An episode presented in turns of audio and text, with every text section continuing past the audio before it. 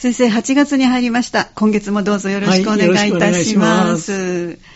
今月は、あの、前の続きになりますけど、ね、はい、先月の続きで。続きになりますね。はい。で、これね、ちょっと話をまとめてみたいと思うんですが、はい。私、この家族が時代とともに変化する家族の様子をずっとお話ししてきましたね。えーえー、それに関連してね、はい、ずっと気になっていたことがあるんです。はい。それは家族の、まあ、一つの形になるんですけど、その、お墓とか、あ,、はい、あの、葬儀ですね。お葬式もかなり変わってきてますよね。変わりました。特にコロナがあってから一気に変わりましたね。一気に変わってきましたね。はい、これね、前にもお話した続きになるんですけどね、やっぱり、お墓とか、そう、そうそう、そうそうというのは、前にもお話ししましたけども、はい、死者が、死んだ人が長野旅に出るのを送ることを、うん、見送ることをそうそうと言うんですけど、まあ、お葬式もその一つですよね。はいそのお墓とかそうそうそうそうそうのあり方は、うん、その社会を反映していると思う。はい、社会の縮図が家族ですよね。えー、だから見事にね、家族を反映していると思うんです。あなるほど。簡単に言いますと、またちょっと詳しくお話したいと思いますけど、今は個人化の時代になりました。ずっと家族個人化に言いますよね。そ、ねはい、そしたらね、お墓とかそうそうも個人化と言えるんですよ。はい。そのお話をしながら、えー、あの、前、前というのか、前回最終は、はい、あの、葬式はいらない、葬式不要論の島田先生のお話を終わって、はい、その逆に葬式は必要だという、えー、その意見と、はい両方お話ししながら、葬式は必要だという人の話の途中で終わったと思うんですね。そうですね。お時間が来てしまいましたね。そうですね。で、もうちょっと、もう一回まだそれを、葬式の不要論の方をおさらいしながら入りたいと思うんですけどね。はい、その前に、その家族が時代とともに変わってきて、お墓が変化してきたということですよね。はい、で、家族というのは、これもお話ししたことの繰り返しになりますが、はい長い間、その、なんていうのか、大家族だったんですよね。はい、縦の、家族というのは縦の関係で、親から子、子から孫へと、三世代、多世代が一緒に住んでました、はい、おじいちゃん、おばあちゃん、お父さん、お母さん、子供。だから、孫、時には、ちょっと長生きする、昔でも長生きする人だったら、ひ孫と一緒に、そうですね。多世代の人が一緒に住んでましたですね。はい、大家族でしたですよね。それが、昭和30年ぐらい、戦後30年ぐらいになって、核家族が中心になってきた。核家族というのは横の関係で、夫婦と子供という横の縦の関係から家族が横の関係になってきたんですよね。それは一代限りですが、核家族というのは、ね、そうですね。で。それがね、もうちょっと進んできたらね、はい、あの、家族の個人化というお話もしましたね。はい、で、これはね、よくあの、社会学者の上野中子先生という先生が、お一人様という言葉を、はい、あれ最初にお一人様という言葉を使ったのはもうちょっと前の、どれかジャーナリストらしいですけど、はい、お一人様の老後というあの上野先生の本が非常によく売れたんですよね。私も読ませていただきました。そうでしょ。えー、お一人様って言葉とっても馴染んでおります。ね、はい、そしたらね、家族は大家族から小家族になって、お一人様に向かっては、個人化に向かっているわけですよね。でそうなりますと、それにつれてお墓も変化してきているという、まあ、そのお話、それがずっと気になってたんです。で、簡単に言いますと、お墓も、去年、去年というのが先月お話したかもわかりませんけど、はい、何々家の墓というのが、はい、もうだんだんそれが維持できなくなって、あの、家族、実家じまいとか、墓じまいとか、そうですね。あるいは、その、樹木葬、その人だけの樹木葬とか、その人だけのお墓、それから、散骨といったよね、はい、散骨もだんだん増えてきたみたいですね。えー、というのはね、もう散骨してしまいますと、お墓もいらない。だから完全にも、お墓とかそうそうも個人化に向かっていると、はい、まさに家族の変化と全く密接につながっているという、そういうことなんですよね。で、そんなことを考えながらお話をしてきたと思うんですけど、やっぱりこの、私が家族の話をしながら気になっていたというのは、あの、交換耳にする直送、直送っていうんですかね、はいはい。あれなんかまるで個人化ですよね。そうですね。それから今言いましたように散骨とか、はい、あるいは宇宙層みたいな、あるいは自然に返してくれという、はい、もうお墓も何もいらないというような人が増えてきた。えー、まさに個人化してきた。そうですね。という話なんですよね。はい、それがちょっと気になっていたので、その関連は非常に密接に関係しているということの前提にお話を進めていきたいと思うんです。ということはね、その、家族の後継者がいなくな、ま、何々家のお墓が維持できなくなった。はい、あるいはその、散骨といったような希望者が増えてきた。つまりその、お墓もいりませんという人が増えてきたということは、はい、これは家族の意味を、まあ、見失いつつある現代の社会を象徴していると思うんですよ。はい、お墓とか、そうそうもね、その辺のところ、まあ、そんなことを感じながら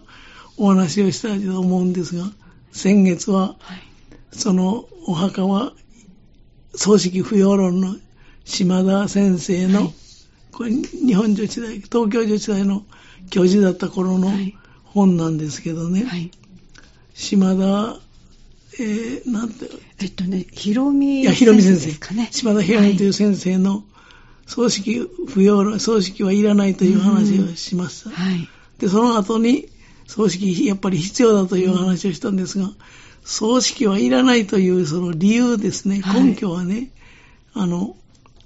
先月お話したんですけど、吉川一道という、まあ、龍谷大学の仏教学者先生がね、はい葬式不要論の研究という本の中で、こんなことを言ってらっしゃるんです。その、島田先生は葬式はなぜいらないかという主な理由を、はい、あの、吉川一郎という先生はその中の3つぐらい挙げておられるんですけど、はい、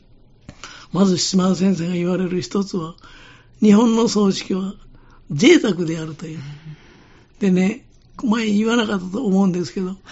コロナの前まではかなりお葬式というのはお金がかかった。そうですよね。平均でね、はい、あの、島田先生の計算では平均で230万円くらいかかったという。すごい額ですね。はい。そしたらね、世界でこれだけお金がかかる葬式というのは日本、もうダントツだそうです。ですフランスが60万円くらい。安い世界だったら2、30万円くらいのところもいっぱいあるそうです。まあ、キリスト教なんかはそんなにお金かけない。はいで、島田先生はその葬式はいらないという根拠は、はい、日本の仏教のお葬式のことを言っていらっしゃると思うんです。はい、で、まあ要するに、お葬式は贅沢、お金がかかりすぎる。えー、そういうところから、うん、今言いました直葬とか家族葬とか、うん、それから樹木葬といったその簡素で費用のかからない葬式が台頭してくる背景には、経済的に負担がかかりすぎるというところがあったと、それが言えるというんですよね。ね。それからもう一つ二つ目の理由としてはね、あの、家族の大切な人を失って非常にその、悲嘆にくれるというのか、はい、悲しんでいる、それを支えると、あるいは見守るとか、いうことを仏教の葬式はほとんどしない、顧みない、要するに死者を中心の葬式になってしまっているということですよね。はい。はい、で、その、島田先生がおっしゃるのにはね、やっぱりその、宗教の非常に大事なことは、その、残った人の心を癒すという、えー、慰めるというのかな。はい。グリーフケアなんていう言葉があるんですけども、あはい。えー、あの、失った悲しみをその癒して、それを乗り越えることへの支援、それが仏教家の、宗教家の大きな仕事だというのに、それがもうほとんど機能していない。これは二つ目の理由ですね。あの、吉川一郎さんが挙げていらっしゃる島田先生の葬式不要論の一つ。三つ目はね、この歴史的に根拠がないって言うんです、仏教の葬式。というのは、もともと仏教の原則的に従いますと、出家した人、つまりお坊さんは葬式に関わらなかった。特にその、あの、僧侶は、あの、飛鳥時代とか奈良時代には、お寺というのは葬式には全く重要な意味を持っていなかったというんです。それが今は、葬式仏教と言われるくらいに中心になってしまったという、こういう理由を挙げておられるんですよね。はい、で、まあ、それが葬式不要論ということなんですけれども、はい、そういう葬式不要論とは逆に、葬式は必要ということのお話は途中で終わったと思うんですが、はい、これをちょっともう一遍思い出してみますと、はい、あのいろんな人が葬式は必要と言っていらっしゃいますけれども、その一条深夜という方、はい、この方が、その島田先生が2010年だったかな、葬式はいらないという本を出したすぐその後に、まあ、対抗する形で葬式は必要という本を出しておられるんです。数ヶ月後にね。はい、で、この一条深夜という人は、その作家でもあるけれども、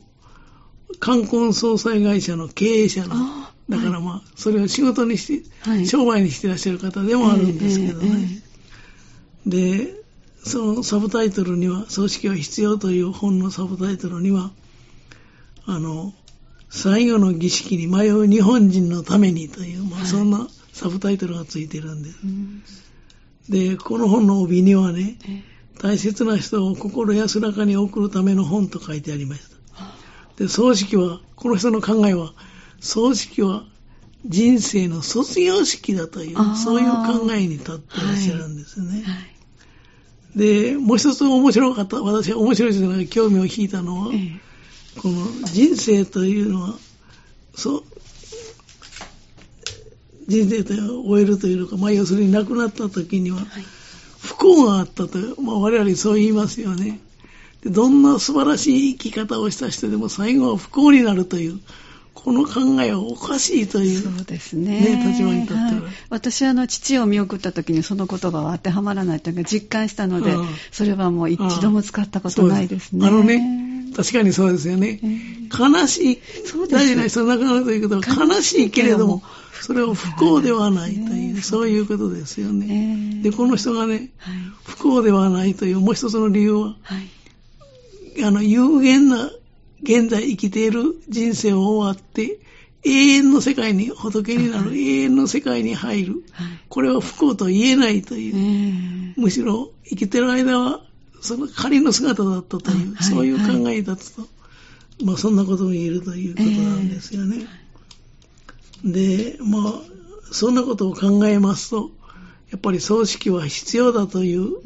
立場もわからないこともないですし、むしろ私はどちらかといえば必要かなという気がするんですよね。で、そのお話を途中で終わったんで、はい来週、今度はその続きに入りたいと思います。はい、わ、かりました。じゃあ、来週もまたよろしくお願いいたします。はい、お願いします。ありがとうございました。この時間、港川短期大学元学長社会心理学ご専門の大前守先生にお話を伺ってまいりました。ぜひ来週もお聞きください。